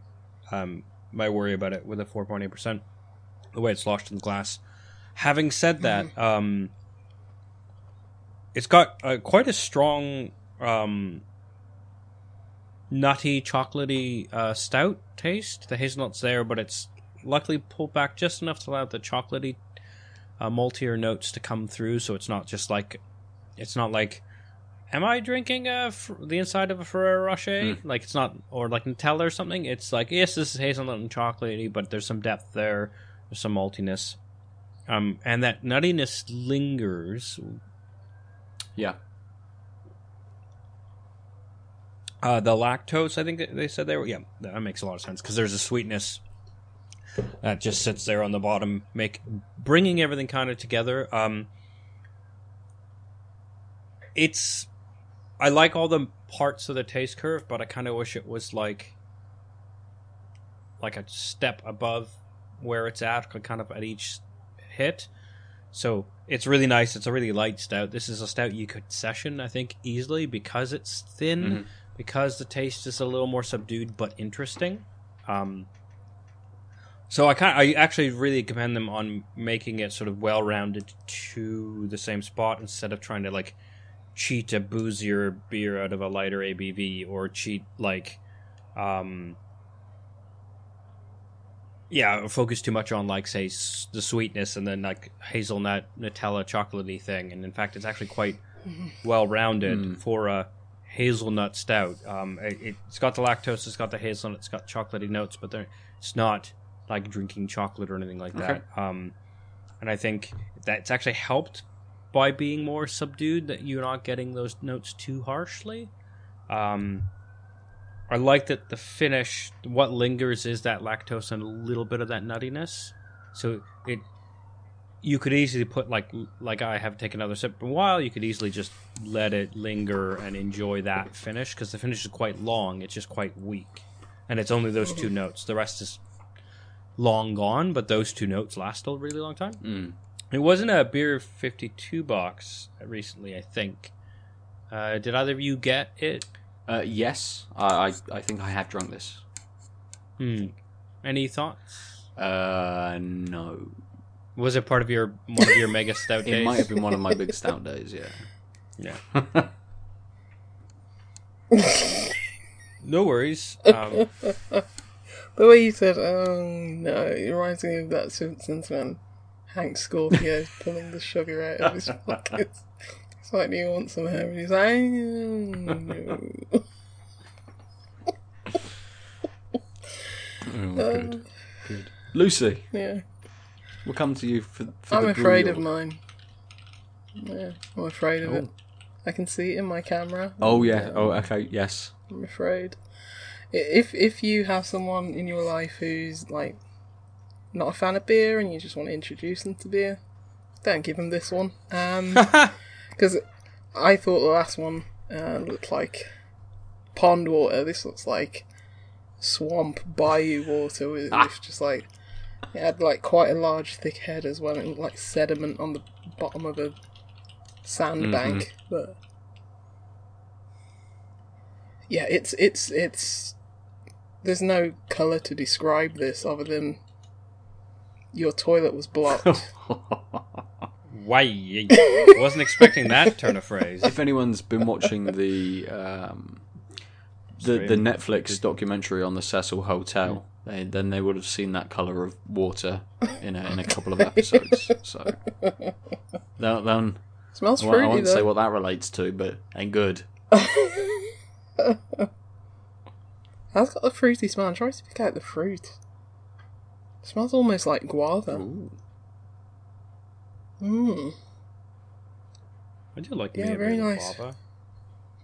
Nice fruity smell. Nice. At least the smell wasn't off-putting. that would have been even worse. It doesn't taste as bad as it looks, which is good. but um, not sure if it tastes of anything good Oh, though. okay. It's a problem. Maybe I'd prefer it if it was just awful. Because at least there'd be something to talk about. I mean, it's such an odd colour. But there's nothing off about Mm. the beer. Where, you know, or it might have expired or something. Yeah, this was um canned 9th of December. Wow. Okay. So recent. Yeah, there's not. It, it's, it's it's got a quite watery texture like the last one. There's there's barely any carbonation. It's it's, it's very flat. Um, you're getting a bit of that fruit, but I don't know what I don't know what fruit it is. I'll, I'll try and see if there's anything on the back of the can if I can, You can actually read the read it. orange text. Yeah, What was it? it says all right, all right, all right. Ah, excellent. Um, don't be dazed, don't be confused. Matthew enjoyed our Dame Judy Quench, which was their previous beer or something, on the Graham Norton sofa. Okay. So we thought he deserved a little tongue in cheek tribute of his own, made with Lalim. I don't know. Some some IPA yeast is made. I don't know. I, I, I don't know what's going on with this beer, to be honest. it's like it's like the, what is it? As, as I say, I'm picking out guava, which is not a fruit that you usually come across when drinking beer, and Hmm. it's flat. It's there's, there's nothing going on. Like if I was, I mean, I don't know what Matthew McConaughey, what his signature beer would taste like. Mud. Obviously. Is he is he from Texas? Uh, he is, but also he stars in the movie Mud. Yeah, but there's like there's nothing there's nothing defining about this beer apart from the look of it. Hmm. I'll always remember the look of it, but the taste is just Just, Just beer. beer. not really there. It's not even beer. It's like it's, it's not really got much carbonation to it. It's it hasn't got a nice fruity taste. Like as I say, you're getting a hint of guava, but you're not really getting anything else. It's not overly fruity or punchy, or there's not really any bitterness to it. It's just a weird, weird thing. Hmm. I might need to, to have a steady rolling man after this podcast. That's fair. Hmm, That's fair. It, it seems Oh. it seems from the, the beers you've had, it's going to be the way of the night, isn't it? Yeah, th- Hit something yeah, you know. it just doesn't taste of anything. It happens. Yeah, because even the well, anyway, I love Brew York. yeah, Like yeah. they make some of the like oh gosh, what was it? I had um beer called Brownie Pints. I mean, they make stouts better than most other people, and it's just like that. That beer was gorgeous. Like, gave it a five out of five on tap because it's just Nice. incredible beer. But um, yeah, that's not. I, I I think, on hindsight, I think Brew York's IPAs and their pales and stuff like that. I think I'm not too enamoured with them most of the time. I think it's their stouts where Mhm. Yes, for me. definitely. Hmm. Like, I'd be like, you know, they're, they're you know, it's probably like top five in terms of the stouts that they make. They may even be number one today because I can't even think of anyone else. But um, yeah, just not doing it for me. Yeah, if that's they're fair. fails. But I would um, die on a hill saying that they make the best stouts in the country. So Nice. It's a good point. I don't know what A that good is. point to That's even just, pale. just end on our beers then, uh, uh, and launch. I don't know which uh, into- Yorkshire river they got that out of, but um, Let's launch back into our topics then. Uh, so, Adel, we'll cut to you for uh, hopefully a game that you've been playing, which has been embargoed, which we'll all be talking about because it's a, a, a classic an absolute classic game. Yes, that game. Thomas That game. was alone. yes. Is this your first time? No, no, I've, I've played Thomas Was Alone before. Um, I didn't quite finish it. Uh, I got to around eight point four, I think, Okay. um, today, just because I had some other things going on that sort of took time in a way that I didn't far, though, realize. isn't It's it? very. It's, Hmm? it- Oh, that's that's Yeah. almost all the game. Yeah, it's. it? I think it goes to what, ten, ten tens. Have you got to like the gravity switching part yet? Uh, I got to the point where um, Thomas and them are gone, and now all the AIs are jumping through hoops and Yeah. bells and getting powers through clouds, basically. The little, the little, little Hmm. ones, Yeah. Uh, the lemmings. uh, yeah. Uh, so I, I, I, we got the code from the publisher for the Switch port, yes. right? Yeah, yeah. Yeah. That's what prompted It's this. crazy that it's not already Hmm? on Switch. It's crazy that it's not already on Switch, but yeah. Yeah, I, I was shocked to be honest. yeah. Um, what a good game! It plays great on the Switch. Um, Who would know? yeah. Yeah. I mean, so not so re switch port. Um, so when I was playing Hades, for example, I noticed a big difference between playing it in handheld and playing with my Pro controller. Uh-huh. Um, I could feel the difference between the the um, uh, control mechanisms uh, inputs. Um, Hmm. I think this game was great with the Joy Cons. I wanted to play it sort of curled up in bed Mm. in the in the cold. I, everything felt tight enough that it didn't matter. I, I mean, I didn't actually end up. I was gonna try it on on the big screen, um, but I didn't get around to it. Mostly because I realized it didn't matter. Like even even if it, Yeah. it was tight enough, I could get through everything. Nothing felt loose. So, like, it's not like it would get tighter if that makes sense. So it would just be like, is it as good on the Pro controller as the Joy Cons? Well, probably because the Pro controller is a better input device. Yeah. So, um, but yeah, it's. I mean, it. It's a shapy platformer. For those of you who don't know, um, Yeah, just a, a fundamental puzzle platformer. It's like, but it has a you know decent little bit of Yeah, story. it's, it's so- got a little, Yeah. it's got a little charm it, to but- it. I think. Uh, I, I think that's the entirety Yeah. of why you want to play this game. There's a I couple. like platforming. So, so I, I mean, really that's like why I was sad I didn't end up finishing it because I remember some bits being like, ah, I'm wrinkling my brain. How do I do this? Um, and I mean, partly through memory, but also, uh, yeah. I, I mean, the, the first, I think, five worlds are very straightforward. Uh, to the point where I actually have to say, having gone through it before and sort of know the beats of the narrative, there there's a bit of a lull. Uh, maybe three ish, three or four. Like when I say worlds, it's like version numbers, right? So you start with like not or is it not point one to one oh, or is it one point one? It doesn't matter. no, I don't remember. think A numbering so. system that goes one point and One. yeah, one point one, two, three, four, five, six, seven, eight, nine, ten, and then it'll lock, not, not go up a number.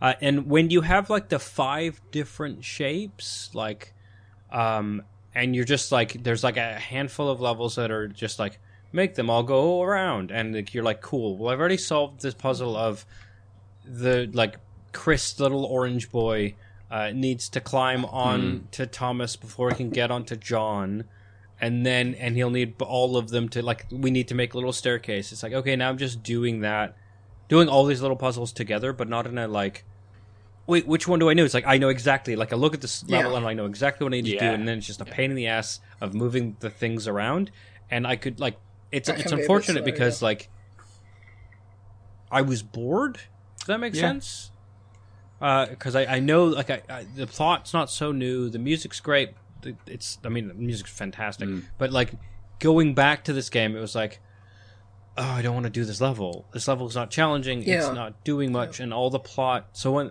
so sorry let me go back a step. Um almost the entire plot is done through this like voiceover narrator who sometimes speak for the various blocks like their thoughts and sometimes just sort of describes what they're doing.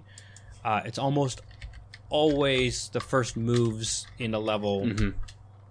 not quite right away but usually like you hit a threshold hitbox somewhere in the level and it'll be like ah and then chris felt this way or whatever most of the time it's just like level starts, some talking, and maybe there's a quick line in the middle.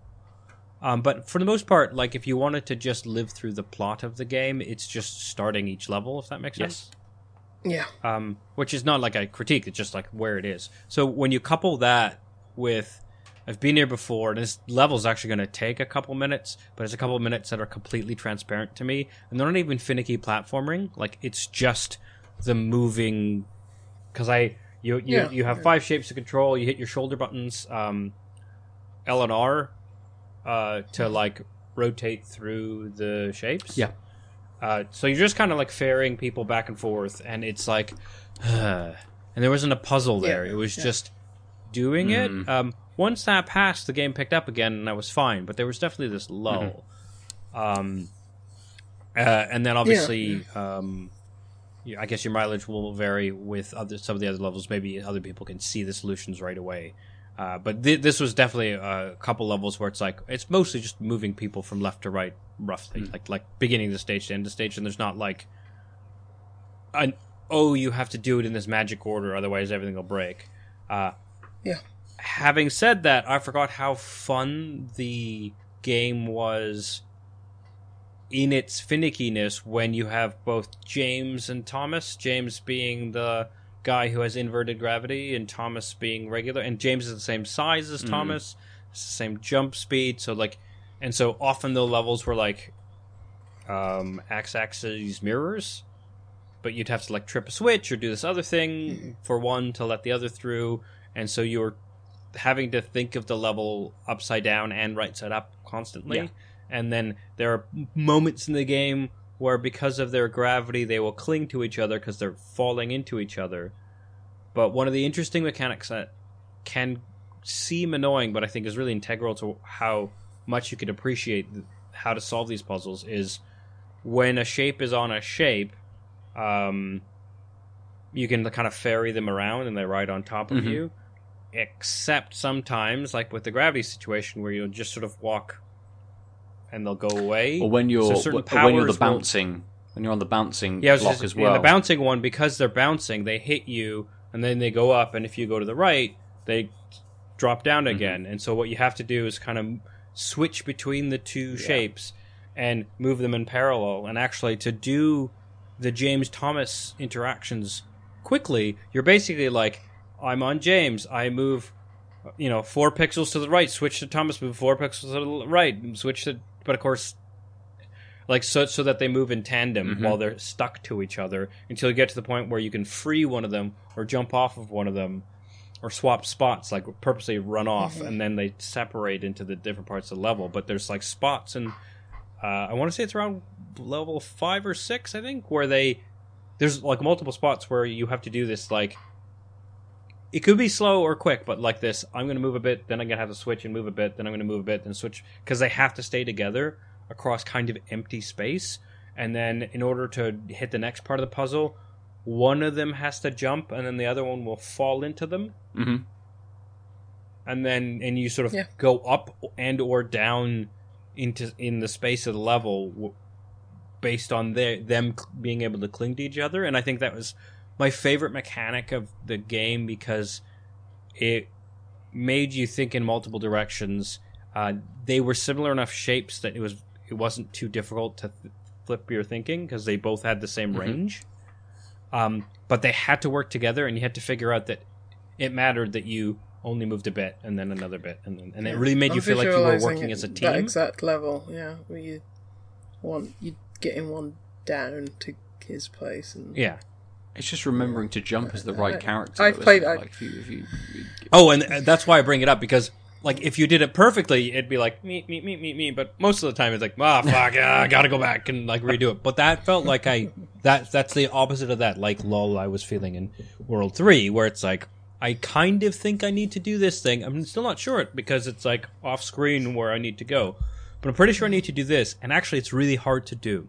Yeah, um, and so I need to like master the skill. And I think that type of puzzling, at least up until this point, didn't overstay its welcome. So like there were a few spots where you really need to do that.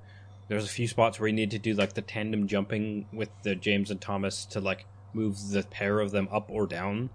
Um, but that was it. It wasn't like suddenly added into the middle of a seven people grid or whatever. Yes, yeah.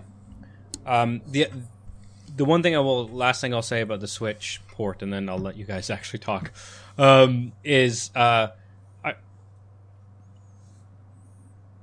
I wish, and and this is actually just maybe I just didn't notice it before, but of course you have the um in the bottom right corner, right? It has the the like little color swatches of the various characters who are in the game, and L one goes to the left, R one goes to the right.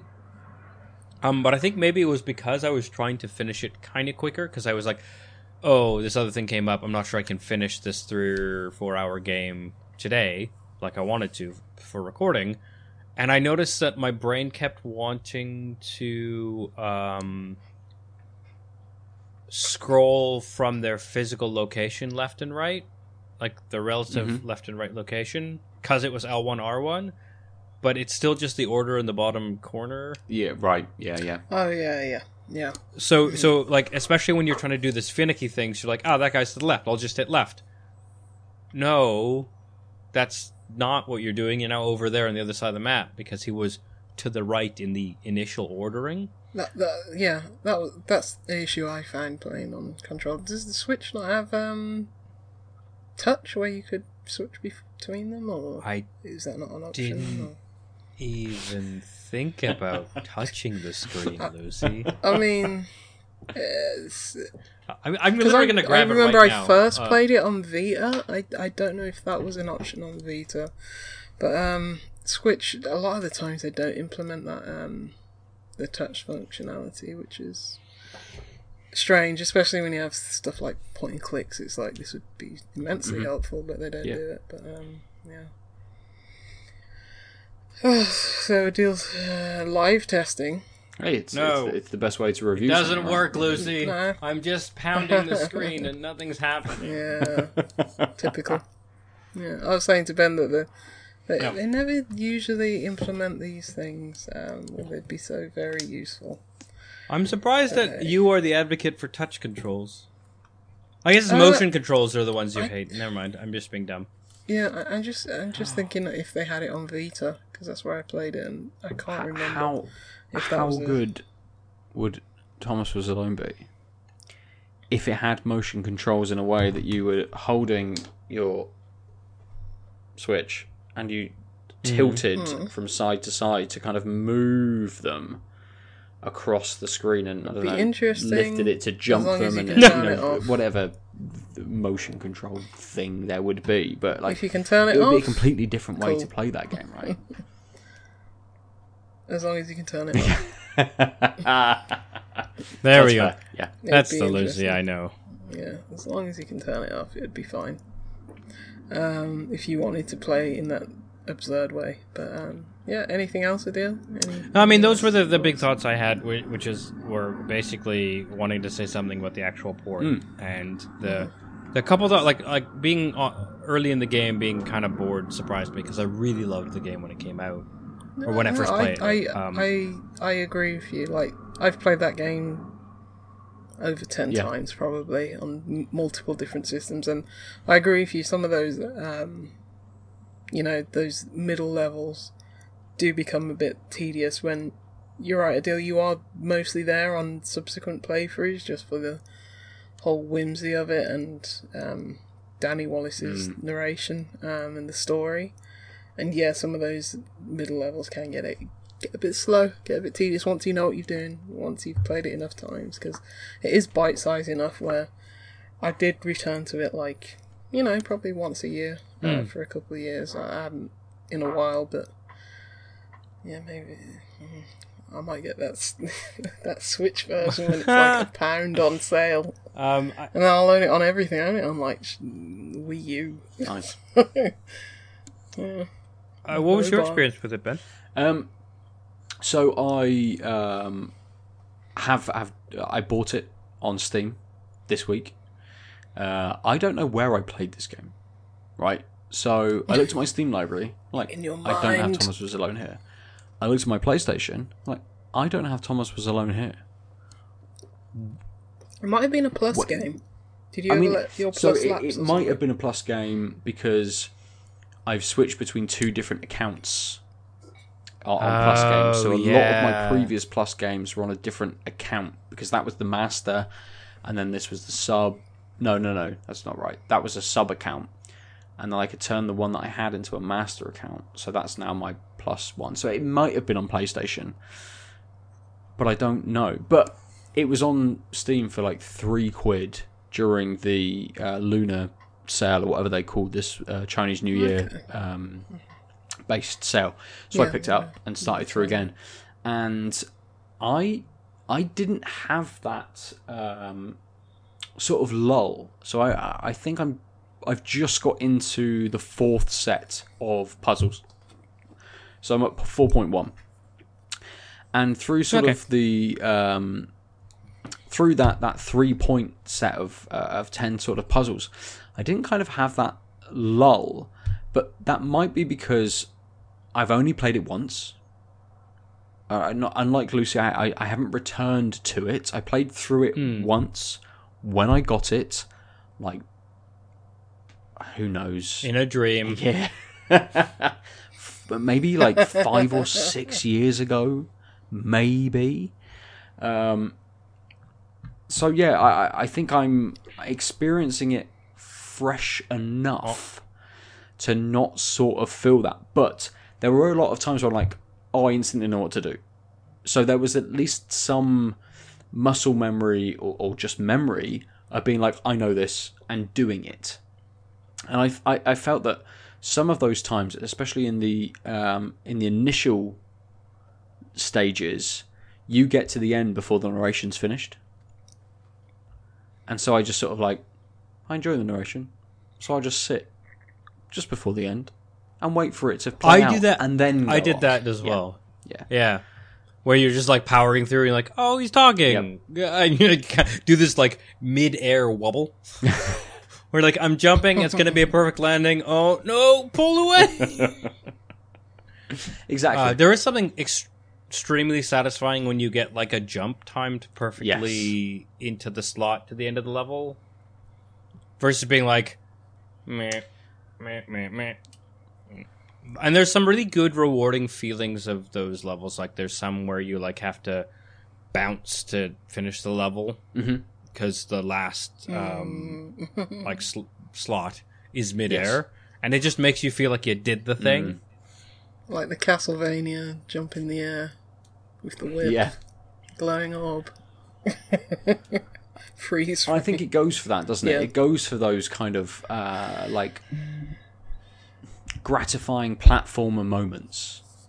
Like that that's what it wants you to feel. It wants you to feel gratified by completing these uh, levels uh, and by doing these things. And uh, apart from your experience of this sort of lull in the middle, like I think it, it achieves that through most of the uh, through most of the individual levels, really, that it does mix it up enough and introduces things on that nice little kind of like drip fed sort of way that it changes it up enough as you play through to keep it fresh enough to keep you wanting to go through to see what the next thing will be to, to see what the kind of the next challenge and what the next set of or what the next uh, like block will be and what they can do sort of thing. Yeah, I, mean, I think a good way to uh, you haven't quite got there there, but uh, but there's um uh there's a series of levels where when they first introduce it, uh, it's basically so you have those like buttons, right, or switches.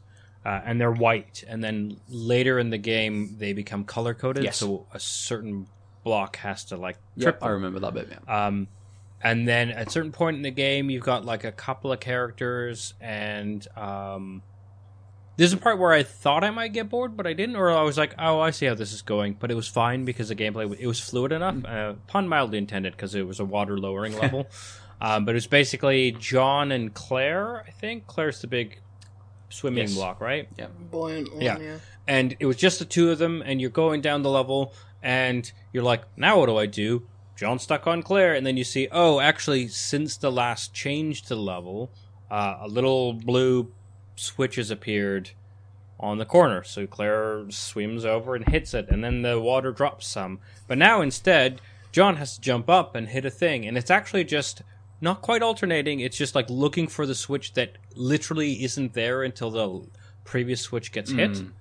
to kind of drop you to, to navigate the level. And you'd think that's like too simplistic, but it, the way you hit the switch is just varied enough, and the level's just short enough that you are still mostly coasting off of the notion of teamwork and switching. And I think I think maybe that's my favorite type of level. Same thing with the John and Thomas, now, or not John, James and Thomas levels. Now that I think about it, is when I have to work in tandem, but I only have two or three moving parts, so I can feel like I can do it dynamically. So I feel like they're con- constantly moving, not fighting with which one am I trying to switch to. Oh, like a lot of puzzles end up being like this person does their thing for half the level, then we forget about them. Uh, and then you know we come back before, and that's good because it allows you to use multiple powers but at the same time, you don't ever feel like you're fully controlling them all as much as you do in those two to three Yes. bro- like AIs in your in your control. I think that's for me that's the sweet spot of I know exactly what's going on. I have to switch between them. I have to be dynamic, uh, but I only have to remember sort of a couple of things, and the game's only asking me to do a couple of things. And it's like the design is smart enough to know that when they escalate to like more, they can't tell, they they can't have the puzzles be like quick switching ones. If that makes mm-hmm. sense. Yeah.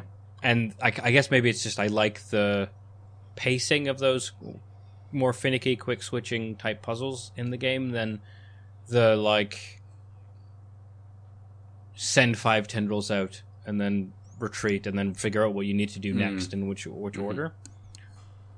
Yeah. So I, I, No, I I, I, I agree with that. I, I think that the game is strongest when it's uh, only focusing on a couple of characters and um, making a a a slightly more complex run through um, when you only have a couple of things to work with, rather than it being almost this sort of very set puzzle. It's like you have five things. Move this one, do X. Move this one, do Y. Move this one, do Z. Move this one, do A. Move this one, do B, and you're finished. Uh, I, I think it, it works better when you only have two or three parts to move and the extent of the abilities of those parts. But it's dynamic enough in that, oh, I, I've got to this point with this one, and I, I know I now need to switch and move along with this. But actually, that's then made me switch back to this character to do something, and then maybe I can switch down to this one. Like, I think that is where it is is best. So, uh, Lucy, what about you? What, what do you do? You have a preference on these sort of levels? Or?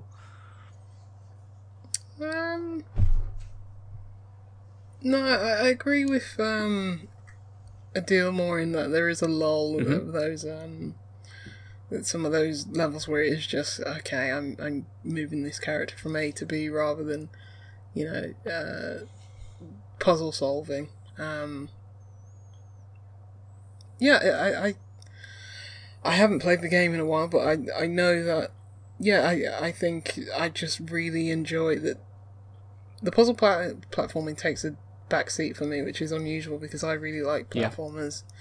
Um, A lot of it is the, Oh. the interaction in between, like the characters, and just giving those characters like a personality, even though they're just little cubes and shapes. and- yeah. Uh, yeah, it's, it, I think it's greater than the sum of its parts. Um, probably because there's just been so many more platformers since that do things better than um, Thomas was alone. It's still a great feeling game to go back to even now, but um, yeah, I think just still the the, the wrappings, the the audio, the the dialogue. Um, and just that interconnection between the characters. I really love like how Chris is the jealous one and like Claire is, you know, body conscious and, and Thomas is just he, he couldn't care about anything. Thomas is just that uh uh, Thomas was alone because Thomas um, is just vacant and he doesn't even notice what's Uh, uh. Thomas is just so it's general like- white protagonist, isn't he? Like in, in every other video game, he is alone because it is only him moving through a set of spaces irrelevant of anyone else.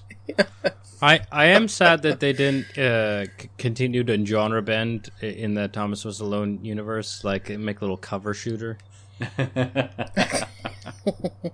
That's Thomas was alone too. Yeah. Eight days in Fallujah.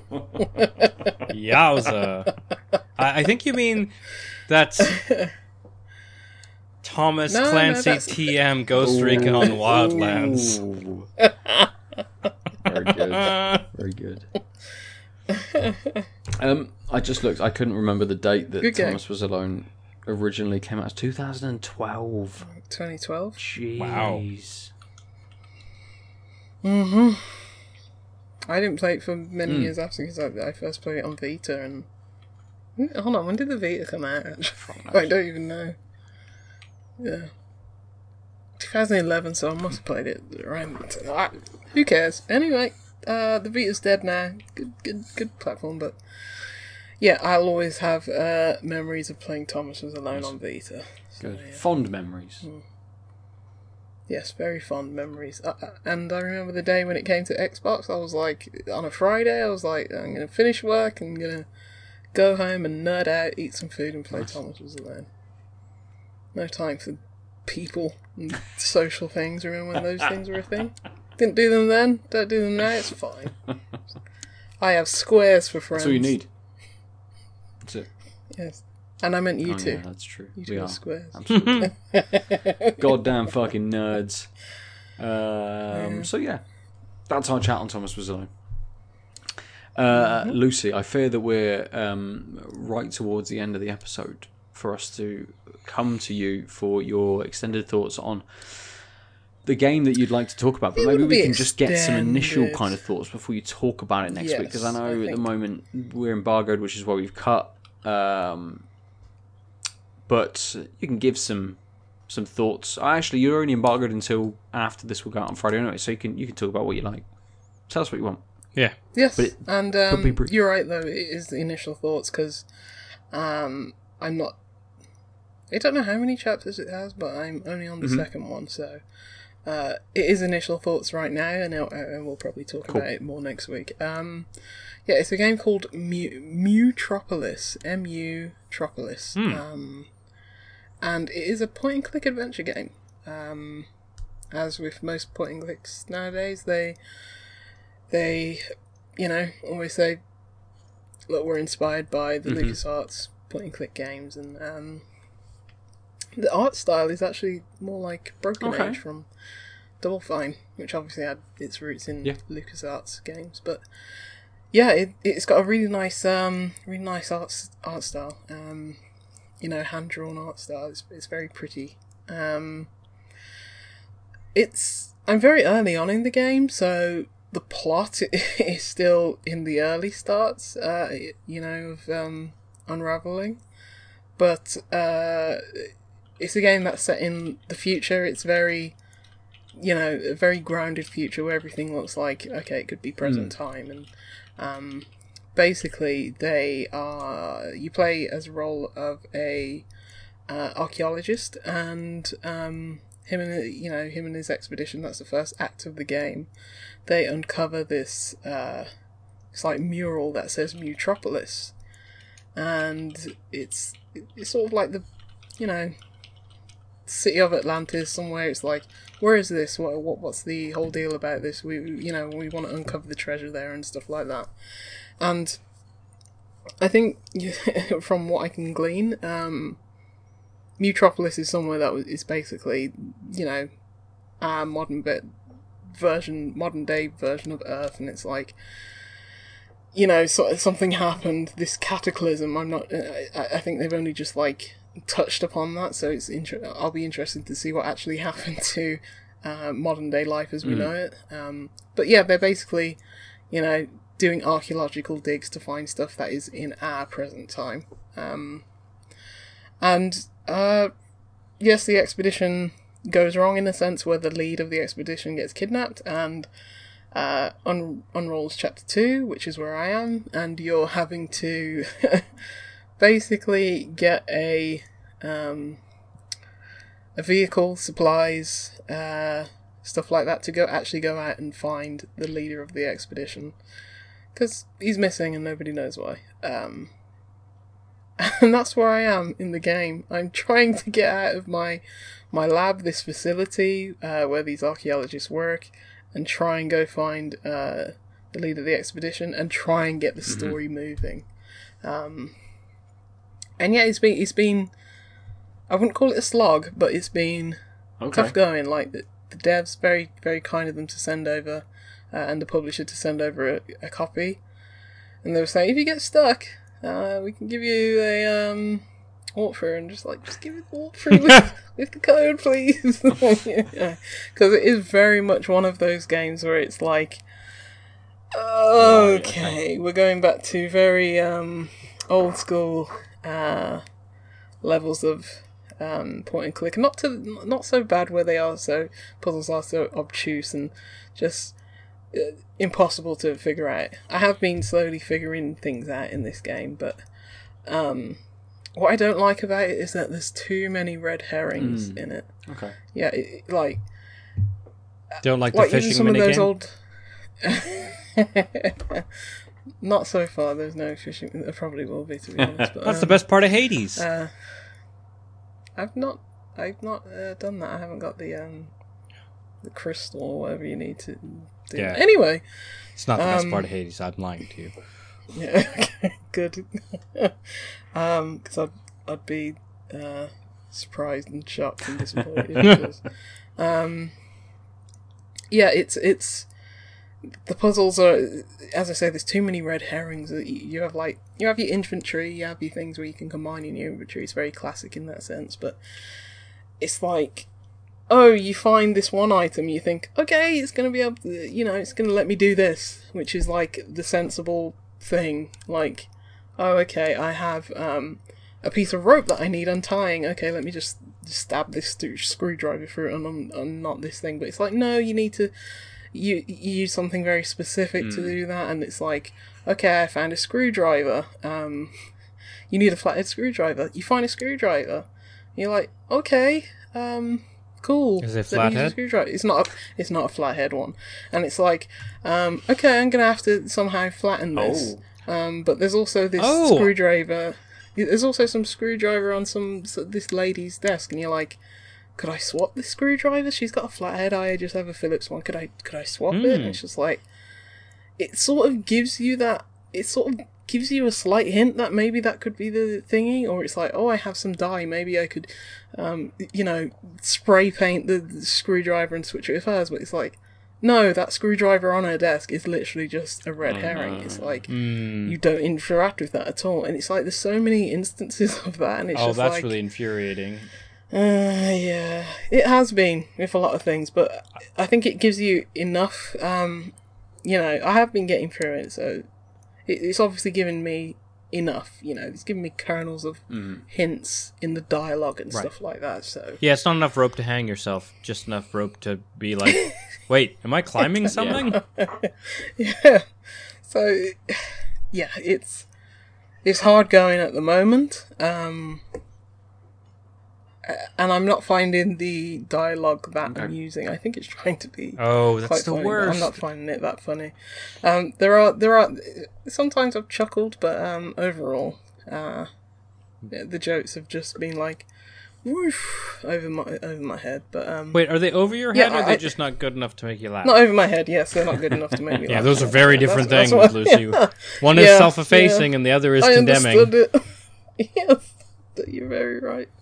I understood the jokes. I just didn't laugh at them. But um, yeah, it, I, I'm gonna keep going with it.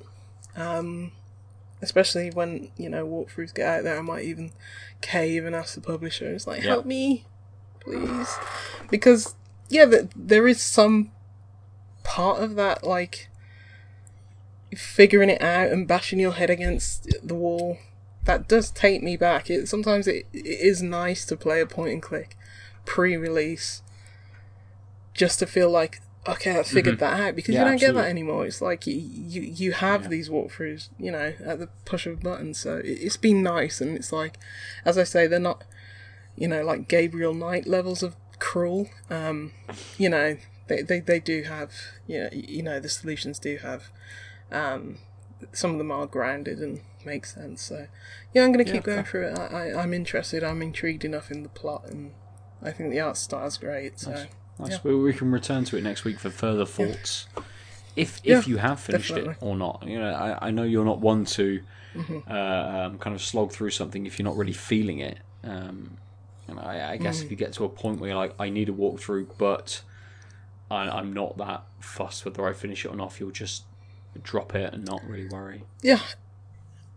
I think this is a game where it's like I'm, I'm enjoying Mm. it enough, and I think it is all based in that like, okay, so some of these are red herrings. It's like maybe if you know I had more of the time, I'd be like happy to go through. But I think that's most of where my frustration lies. If I just had a walk through and it was like, yeah, okay, I, I I've tried my mm-hmm. best at this. Here, here I go. Then it's like, yeah. Yeah. So that wouldn't be a problem. It's so, so it, it's weird. It's weird how that is less of a problem. It's still a kind of design flaw, but it's less of a problem now. So because we have the internet, so um, yeah. But uh, as I say, there's there's enough drawing me in. I'm enjoying it enough to like i- i- if I was bashing my head against you know the wall and I wasn't enjoying it. I wouldn't have even come on the podcast to speak of it. So Right, you know, yeah. like I, I'm enjoying enough about it where it's Yeah, like, that's yeah, fair. I, I, I Absolutely will fair. Continue Good. Yeah. continue bashing my head against the wall because it's good enough to uh, do that for Good. it. so. Good. Okay. Yeah. Well, it seems like a Awesome. Oh, it's out on Thursday, uh, 18th. So, yeah, yesterday if you're listening to this. Good. A good place to finish for us this week then. Let's talk about the beers that we have drank. As I uh, cracked open first, I will lead. Uh, I think I'm going to pick the Duration Sweeping Coast, um, which was the West Coast Pale Ale. How long did it last for you? What? What was the duration you drank? My, my, my. Um, Uh, it was worth it just to see your face. To be fair, it did go back very quickly. It went back a lot quicker than the To Øl. Um, I think I just preferred the flavour combination and the flow of the um, sweeping coast than I did to the um, number two um, double IPA. And I don't know whether that's because I was expecting a bit more from the double IPA, whether I've got it in my mind that there should be a bigger feel to this, that there is something more from it. Uh, but the um, the West Coast Pale did exactly what I expected of a West Coast Pale. It gave me some nice citrusy fruit. It was nice and piney, light because it's a very light sort of pale. Uh, but it worked very, very well and it flowed very well through those flavours. Whereas the Dipper was sort of like, here's some stuff, this is what it is, and that was it. You know, and kind of didn't leave me cold, but left me wanting just something else to it to lift it above. Uh, not not even just standard dipper, but to lift it above kind of just fruity dank beer. Um, it just needed a bit more to it, and that's not to take anything away from the swooping coast from duration. Uh, not to say it wins by default because the other beer didn't sort of uh, build up. You know, it, it was a Wow nice you. beer that flowed very well, as I said, and had good flavours. So uh, that's my pick for this week. And uh, as a 4.8 beer, it felt a little bit bigger. So if you wanted to sort of session this and you had a four or six pack of this, you could very easily just only get through maybe three on an evening because it feels just that little bit bigger, uh, which is nice. So yeah, the duration sweeping coast for me this week. Uh, Adel, how about you? I drank some beer. Well, I drank a bit of a beer through a beer, and then drank a little bit of more of a beer. Um, uh, it's it's actually tricky because it turns out I was kind of in the mood for the throne beer. Um, the but the metamorphosis kind of didn't do anything. It just was an IPA, and I wanted an IPA. Um, the versus the Hollow Days uh, hazelnut stout from Harbour Brewing. Um, was up like four or four point eight percent um, for a hazelnut stout. Uh, the lactose helped sort of round it out. It was a really well balanced beer. I think it's the better beer. Okay. Um, so it's going to be that one, even though I enjoyed the other one more, just because I recognize it's sort of really well crafted. It also it hits the thing that I've been complaining about for me ever, um, which is, oh boy, boy, do I not really like low ABV stouts for some reason. Actually, this one is great, and it's great in the like the niche of low ABV stout. I think one of the problems is we often get them that they're trying to punch above the weight that they're they can do with the low ABV, and this was just like, hey, if it's four point eight percent, let's just make sure everything is balanced. That means sort of not being more boisterous or in your face. So the hazelnut's not too nutty, but there's nutty notes. There's some chocolatey notes. It's sweet all the way through thanks to the lactose that helps round out the lack of the eh, sort of alcohol sweetness that comes with a boozier stout. It's a really well rounded beer. Like I said, I could have two or three at a place. It has enough of a finish, though I wish the finish was a little um, had more depth. That's just one of those things you don't get out of a sort of sub five percent beer anyway, roughly. Um, and the six point seven percent metamorphosis was like, okay, it has a long finish, but half of that finish is really boring. Most of the finish is kind of boring, and like, like I said, the like my problem with that was it was so front loaded taste curve that there were interesting things and they kind of left for a long time. Um, so it didn't make. I was reaching for it sort of because I wanted to taste those things Yeah. that were too quick, and that's all. Just like it's one of my standard litmus tests is when I feel like the beer is forcing me to have more to enjoy it. Um, and it's it was weird because it had a longer finish. It's just like the interesting taste and the the balance was not near that time. Fair. Um, so it's yeah, it's a Hollow Days hazelnut stout. Nice. nice, good. Uh, and Lucy, I, I, I see you've just nailed the last of the Brew York. Yeah, speaking of slogs, that certainly was. Um, yeah, that that brew York, York beer looked like dirty dishwater. It Didn't taste much better. Um, uh, so yeah, it's it's the um, you now here, here now you, here now you from Free Free Free Hills. Um, didn't think that would be the one uh, to win this week, especially after after tasting it. But um, it was far more of a beer, um, albeit a not greatly balanced one. It was it was much better beer than the Matthew McConaughey's, which only has its name to go for. know, Yeah. going for it really. Um, even Matthew McConaughey has more substance than that. Ooh. Uh, even back when he just did rom coms. Um, but yeah, yeah, uh, odd one for Brew York. Um, I, I I love them as a brewery. I'll always try something different from them, but yeah, I think it's their stouts which I'd uh, recommend from them. Um, but yeah, Free Hills one. Um, it's it, it, it started. It grew on me as as time went on. Um, I think I became accustomed to uh, the, the quite strong bitterness that it had. Um, so yeah, Nice. Free Hills wins Good. this Cool. week. Fair. Nice. Uh, so there are beers. They are all of the games that we've been playing.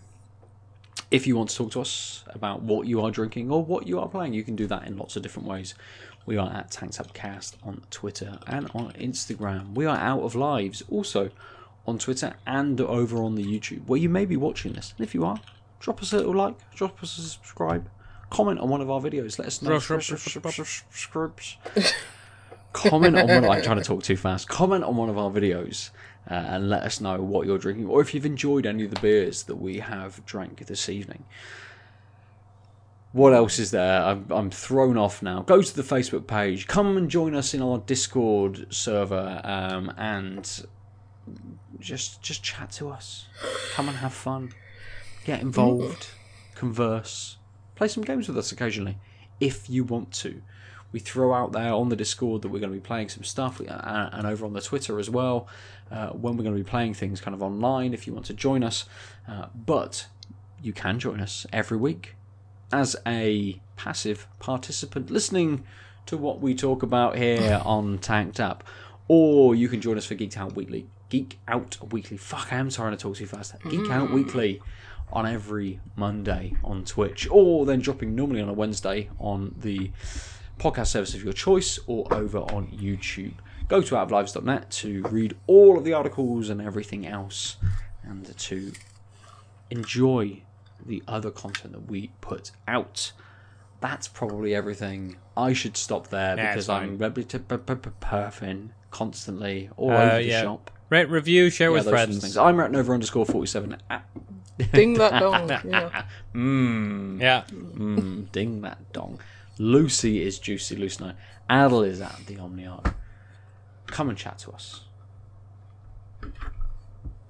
We've been tanked up. Yeah.